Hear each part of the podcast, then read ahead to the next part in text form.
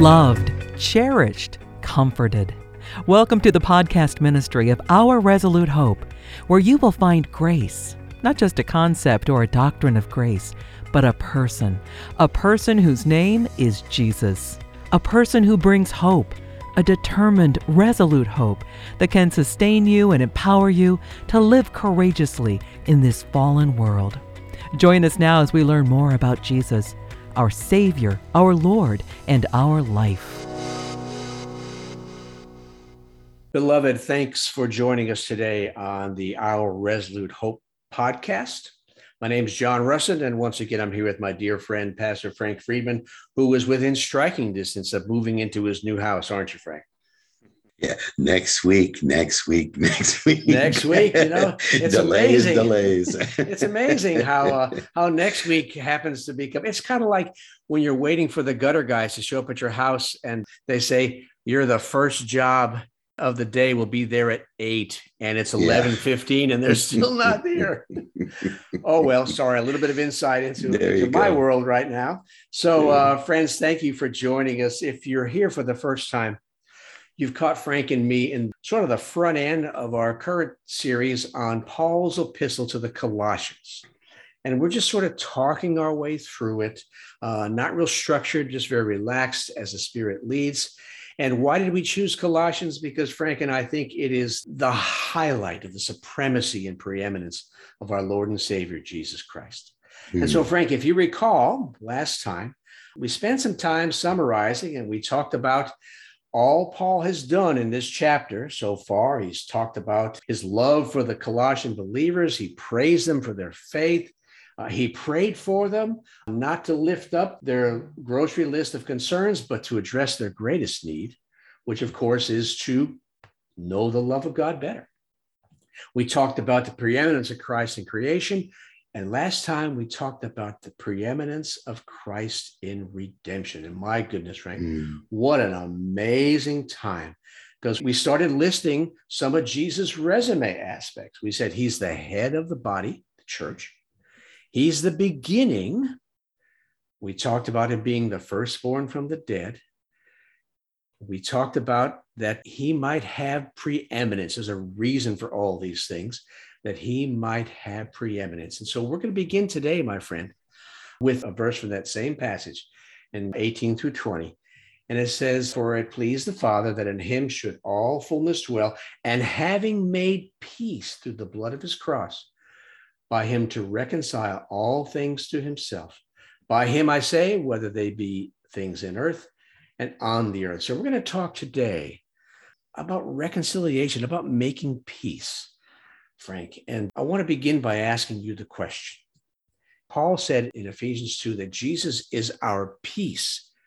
So it sounds from that verse that peace is a person.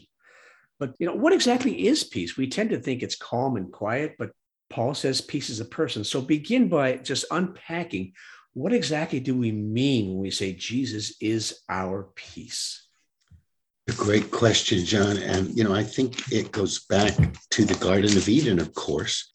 And when man rebelled against God, and, you know, there's so many ways that we in the church and even people outside the church try to make this sound so nice. You know, we call it a fall make it sound like he tripped. No, it was a rebellion. And we have fugitives on the run. Man cast off God. And I hear people say, you know, we're all in the family of God. No, no, we're not. There is a family of God, but anyone who is not in that family is an enemy. In Romans chapter 5, it says, He died for us while we were yet enemies. And one of the things we have to realize is that unbelievers are enemies of God. They are rebels. They are fugitives. They have bought the lie that they can be as God. They are false gods. They are other gods competing with God. That's why Paul said in Ephesians, you were dead in your sins. You walked according to the prince of the power of the air. You were by nature a child of wrath, We're not all in the family of God as human beings. So, what God did was He wanted to restore us, He wanted us to be reconciled to Himself. I think back to Genesis, you know, He warned us in the day you eat, you're going to die. And that wasn't a threat. He is life. He is life. It's his nature. So if you leave him, you leave life, and therefore you're going to experience death. And so he doesn't want that for us. He is a redeemer, he is a restorer. So he sent the Lord Jesus Christ, like Romans 5 says, to justify us which is the Greek word dikaiao, I think is the name of the word. And it means he will make us right. He will make us righteous by taking our sins away from us so that by faith in that finished work of Christ, look what Romans 5 1 says, John. We have peace with God yes. through our Lord Jesus Christ, through whom we have obtained our introduction by faith into this grace in which we stand and exult in hope of the glory of God. He brought these fugitives a pardon, and not just a pardon. He expunged the record. He took every sin off that list made right so the right one could come and live with us and we could have peace with God and therefore experience God once again, which means we could experience love and kindness and joy and peace and all those things that are by nature from God. This is huge, John, when we talk about having peace with God. It certainly is. And when I read through this passage, Frank, what jumped out at me was the phrase having made peace. Mm-hmm. I focused on the word made. You know, we tend to think of peace is kind of like a, a warm fog that settles over everything and everything gets calm and quiet. Well, that's not how Father needed to approach this. Ephesians 2 says he broke down the dividing wall of hostility. Mm. So peace doesn't just happen, Frank. Father had to roll up his arms of redemption. We've talked about that verse before. He rolled up his sleeves and got to work. He established it. Hmm. Uh, he worked hard to make peace possible. You know, he's not, why? Because he's not willing that any should perish.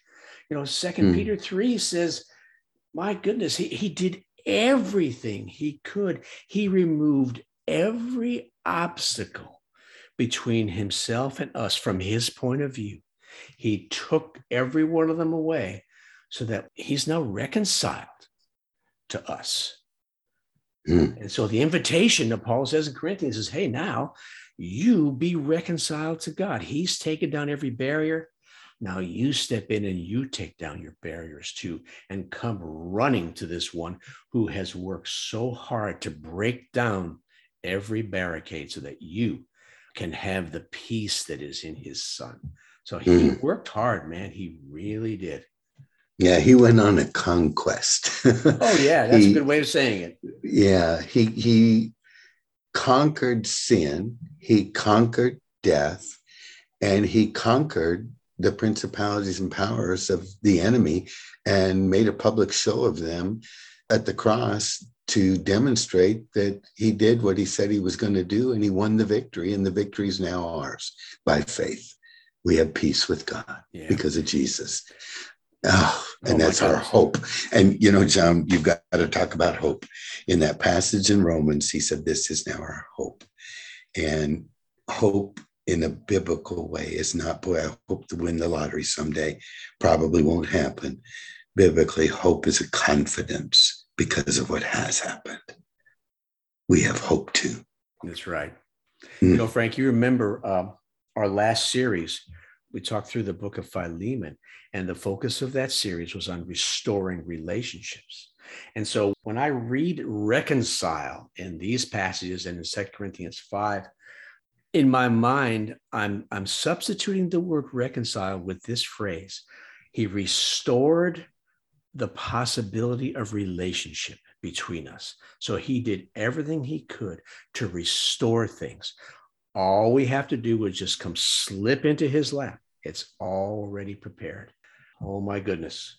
Oh, what he has done and how he has worked to make it easy for us to come home. His arms are open to receive us so warmly and so intimately. We just have to choose to come. And I, I think now of our big brother Jesus, who just wept openly over Jerusalem because his arms were open and they chose not to come. Wow. Mm. Yeah, John, I was going to share some of this this Sunday at Grace Life Fellowship, but if you think about what happened there with Jesus, he's he's opened the door, he's taken the sin of man upon himself, he's experienced death, separation from God. Uh, when he had to cry out, My God, my God, why have you forsaken me? He did all of that to open the door for us to come home. And when you quote that passage, and he's weeping over Jerusalem.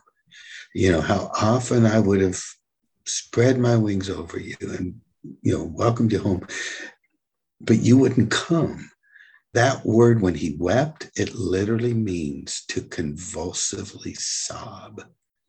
And it's that incredible quote from Third John I've got no greater joy than to know that my children walk in truth.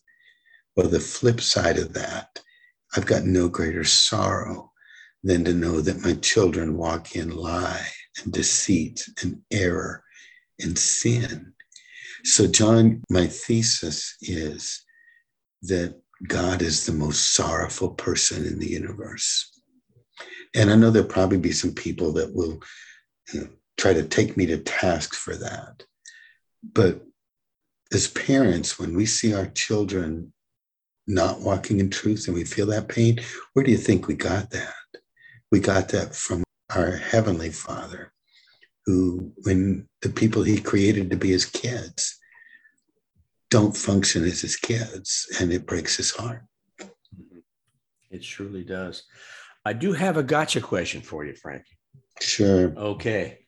Uh, in this passage, it says, the blood of the cross by him to reconcile all things unto himself.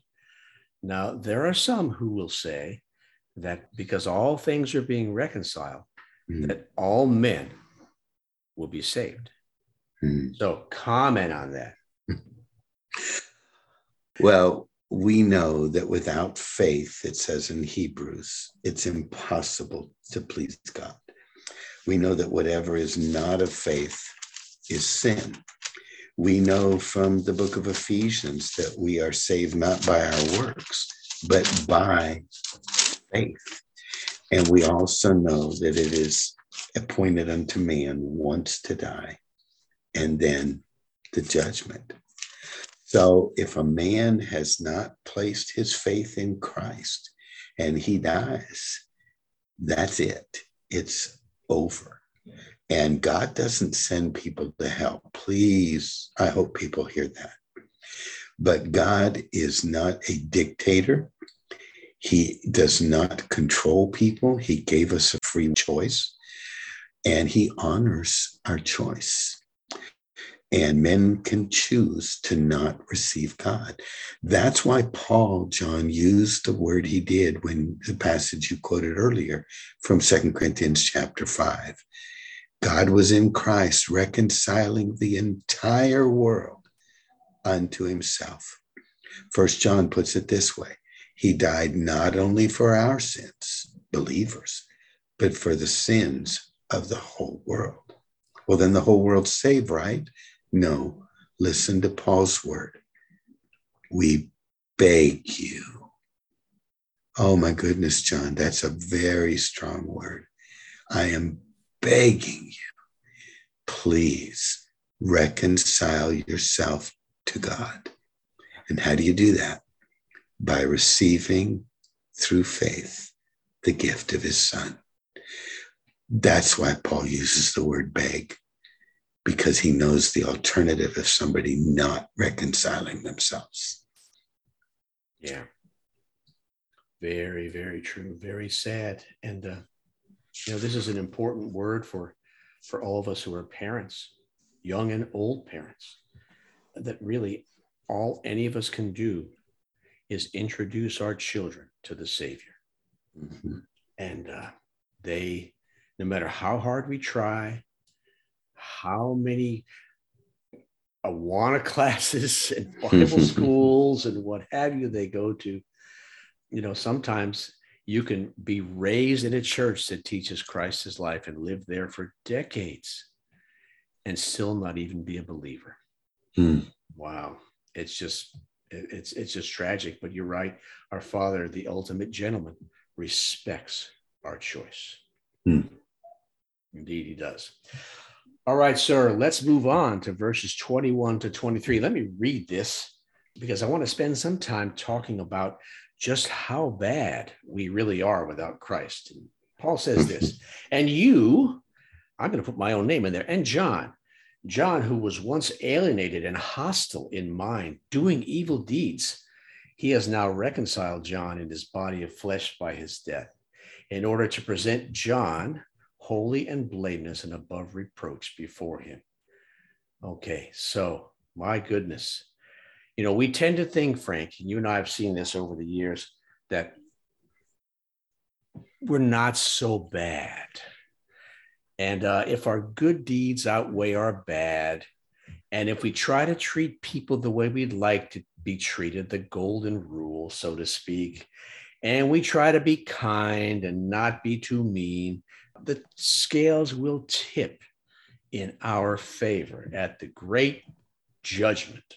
Well, Paul dispels all of that. And he says, Hey, before you came to Christ, you were alienated.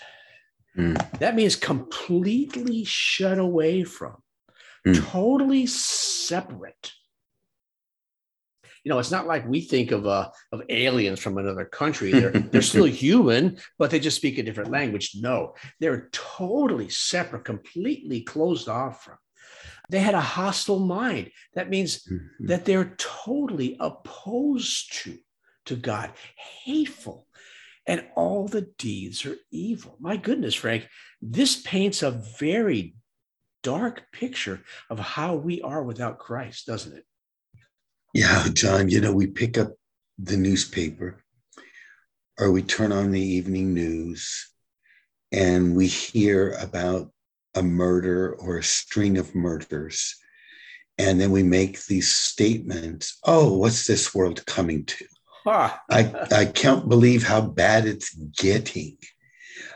Those statements, John, are really declarations of unbelief that we really don't believe what God's word is saying.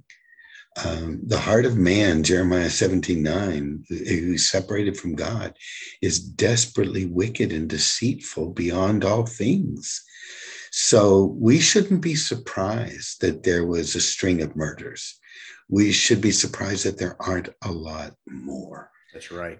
We live in a world of very, very wicked people who I think largely don't manifest how wicked they are, either because the restrainer of Thessalonians is holding them back, which I think is the Holy Spirit, or more likely, they don't want to get caught and thrown in jail. yeah, that's probably it. and they want to try to follow, quote, the golden rule and do good so that good will come back to them. But at their heart, it's a very wicked world out there with a lot of wicked people, John. It is, and uh, if you want a, a a closer or a more detailed explanation here, Paul writes the same things in Ephesians. Uh, he calls us, apart from Christ, aliens, strangers. And he says this, Frank, we have no hope. And in chapter four, he talks about our understanding that is, uh, we without Christ, lost humans.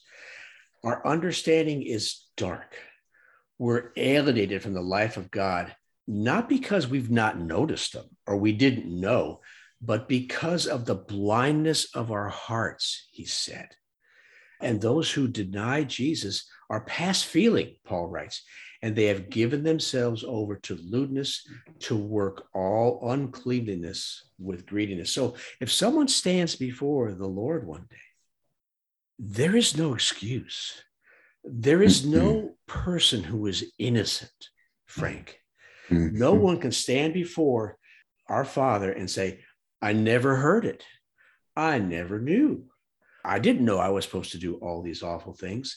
It's their choice, Frank, their own mm-hmm. fault. No one will spend eternity separated from God because they didn't hear the truth. Paul really elaborated on this, John, in Romans 1 he said, Every man knows about God through the things that are made.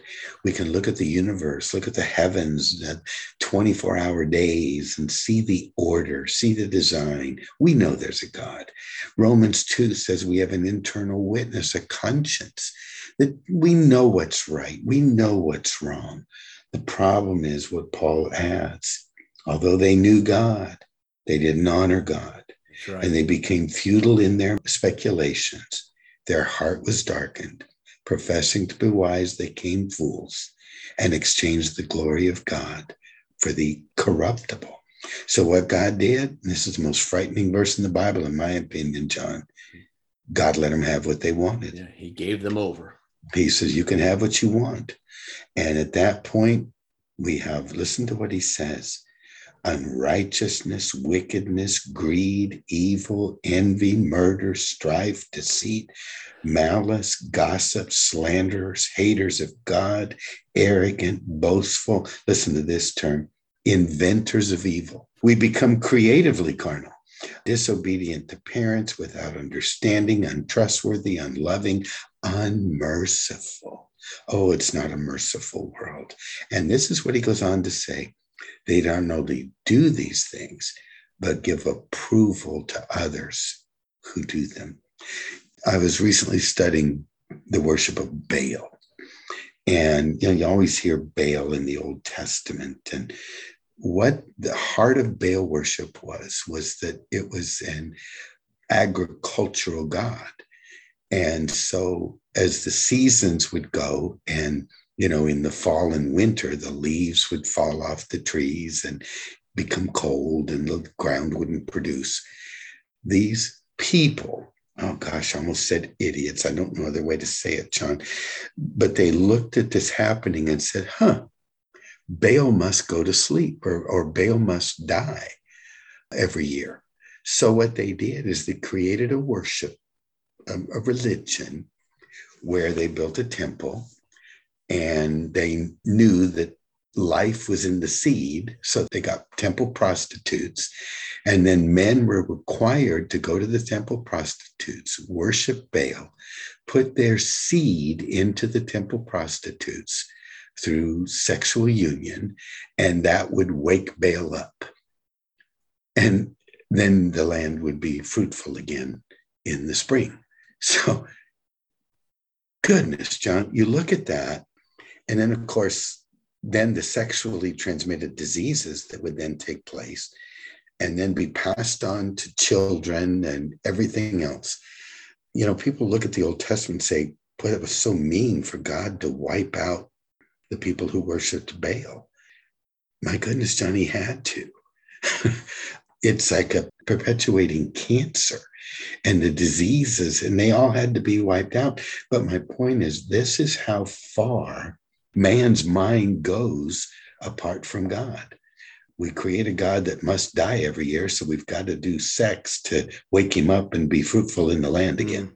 Mm. I mean, it's we look at that and we go, "This is mind-boggling," but it's not really much different from a, what a lot of people say in our modern world. Yeah, going back to that passage you quoted in Romans chapter one, what you just described, they became futile, empty, useless in their thinking. Their hearts were darkened. They became without excuse. And I think of this, Frank. Some of our listeners might know this, but you know this about me. I came up through the university ranks studying the biological sciences, the life sciences. And so, from the very first lecture of biology 101 at university level was evolution And I bought it hook, line, and sinker up till my senior year, my fourth year, when I became a believer. And uh, I began to question all this. And of course, I began to speak against it. And I began to understand exactly what was going on in the minds of these professors and these other proponents of the theory of evolution. And it came right from this passage in Romans chapter one. And mm. essentially, it boils down to this if you reject God, you will believe anything. Mm. Because when the answer is God and you refuse to reject Him, you have to accept something else. As mm. far fetched and as crazy as it might be. You remember uh, the last time we we chatted, or a couple episodes ago, I went on a science geek rabbit trail, mm-hmm. and I talked about the fact that in the Milky Way galaxy, there wasn't enough mass, stars and planets, to have enough gravity to hold the galaxy together. So instead of saying, "Wow," it must be Jesus keeping it all together, like Colossians 1 says. They say, oh, it can't be God because God doesn't exist. So we're going to fabricate this stuff called dark matter that we can't see, we can't measure, we can't touch. And there must be a ton of it. And that has to be the source of the gravity because there can hmm. be no other explanation that includes God. And so I look at this and I say, my goodness, they are absolute fools in their thinking brain dead. My goodness. But I guess, you know, if you reject God, Frank, you by choice have to believe anything, even if it's so far removed from truth that it doesn't even touch it anymore. Well, John, the verse we're looking at in Colossians 1:21 is I'm listening to you and what you just said, it's right there in that verse, verse 21. Hostile. Yes. In mind. And that hostility is directed against God. I have to cast God out of my life because that way I can then do whatever I want to do. If there is a God, I am accountable to that God. And I don't want that. So I'm going to get rid of God. I'm hostile against God so I can go do my evil deeds and satisfy my fleshly lusts. And yet, John, that next verse the most incredible word yet. Yes.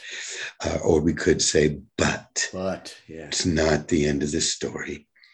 Though we may be hostile to God, so we can do our evil deeds, but He is not hostile towards us. He sent His Son to reconcile you. I love the personal way Paul said that. Yeah. Me to present us holy and blameless, taking away all our sin. John, this is so incredible. You know, you and I could sit down and make a list of all of our evil deeds. You know, when we talk like this, I hope our listeners understand. We're not sitting here pointing our finger at the unbelieving world and going, look at how wicked they are and look at this list of sins. Uh, we were there. We did that list. But here's the key you and I could sit down, make that list right now of everything we did, go to God right now and say, Lord, I'm so sorry about all the things that are on this list. And John, he would look at you and say, Son, I don't know what you're talking about. I don't see any of that. And he would do the same with me. And that's just stunning. Yeah. That calls forth praise and worship on our parts because he did for us oh, what we couldn't do for ourselves. My heart is singing praise right now because I, I'm flipping back through this passage and Frank and John, we were completely shut away from Father. We were separate. We had a hostile mind. We did nothing that wasn't evil. We had no hope. We had dark understanding. We were alienated we were ignorant, we were blind. Uh, and that mess is what our Father decided to reconcile to Himself. And mm. this hmm. is this is where I want us to wrap up our conversation here, Frank. And He did it for a purpose to present Frank and John and every one of our listeners holy and blameless and above reproach. Oh my goodness. Holy Frank, Hagios. It describes God sacred, set apart, morally distinct, pure. Blameless means without spot or blemish. You know, all those things you did, Frank, and I did, gone. And above reproach means we're unblameable. Nothing mm. can be laid to our account. So that is how fully he has redeemed us and conformed us to the image of Christ. So I, I sit here, Frank, and I'm kind of shivering. I can't imagine that one day Jesus will stand next to me before Father God and say, Hey, have you checked out John? He is holy, he is blameless, and he is above reproach. Frank, it brings tears to my eyes at how mm. fully we have been reconciled to our Father. Mm. Gosh, John, I can't think of the name of the little book that was out years ago. But basically, the thrust of the story was if you did something wrong, they'd put like a sticker on you, and you'd have lots of stickers. But because you are above reproach, having been made holy, having been made blameless, if anyone tried to put a sticker on you, it wouldn't stick it falls off. Mm. I don't have words to describe it. Um, yeah. Nothing sticks anymore. No accusation, no slander, no sense of guilt or shame or condemnation. Nothing sticks anymore. No. And you know, Frank, even though we we still blow it sometimes, it's not something that sticks to us. It mm. falls off. And Father uses that bad choice that we made to help say, hey, look, John, there's another part that we need to work on, another, another area of your life where we need to learn to choose more wisely, to need to choose more consistent with the life that's in you. Mm-hmm. And this is how Father will use all of our foibles and failures and conform us into the image of God. We're already blameless because we're in Christ, but our life will be transformed into one that will be honoring to Him, honoring to each other, uplifting to each other, so that what we do and what we say would bring glory to Him and bless everyone around us. I guess Father's in the business of making us a blessing to everyone we meet. Wow.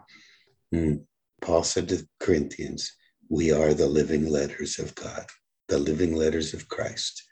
When people in the world can see us as we walk with no shame, no guilt, no condemnation, and walk instead in love and kindness and mercy and grace, they'll look at our lives and go, Oh, I see what Jesus is all about. Yeah. And hopefully they'll want the Jesus they see in us. Amen. Wow. And dear friends, if this has blessed you today, we just want to encourage you, please let us know. Let us know if if if the things we've talked about, if our lifting up of Jesus has really ministered to you today. We're honored that you joined us.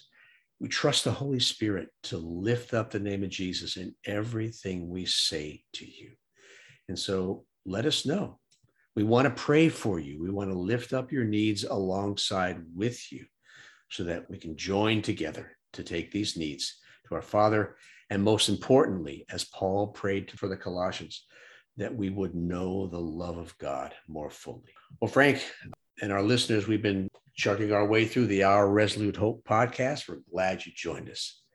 And we've been talking about the epistles of the Colossians, chapter one. Uh, please visit our website as we've talked about. You can find us at ourresolutehope.com. And remember that everything we do, everything we say is geared toward lifting up Jesus and honoring you. And so we invite you to pray for us and support us with your prayers, with your gifts.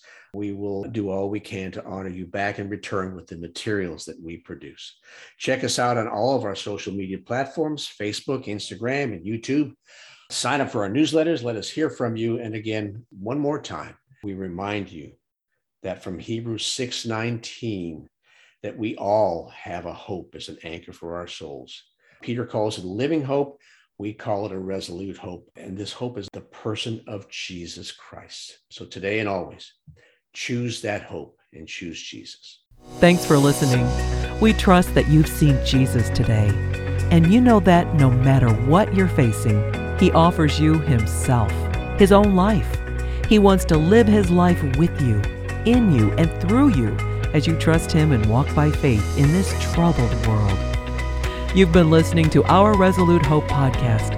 For more information, find us online at ourresolutehope.com and check out our social media channels under the name Our Resolute Hope.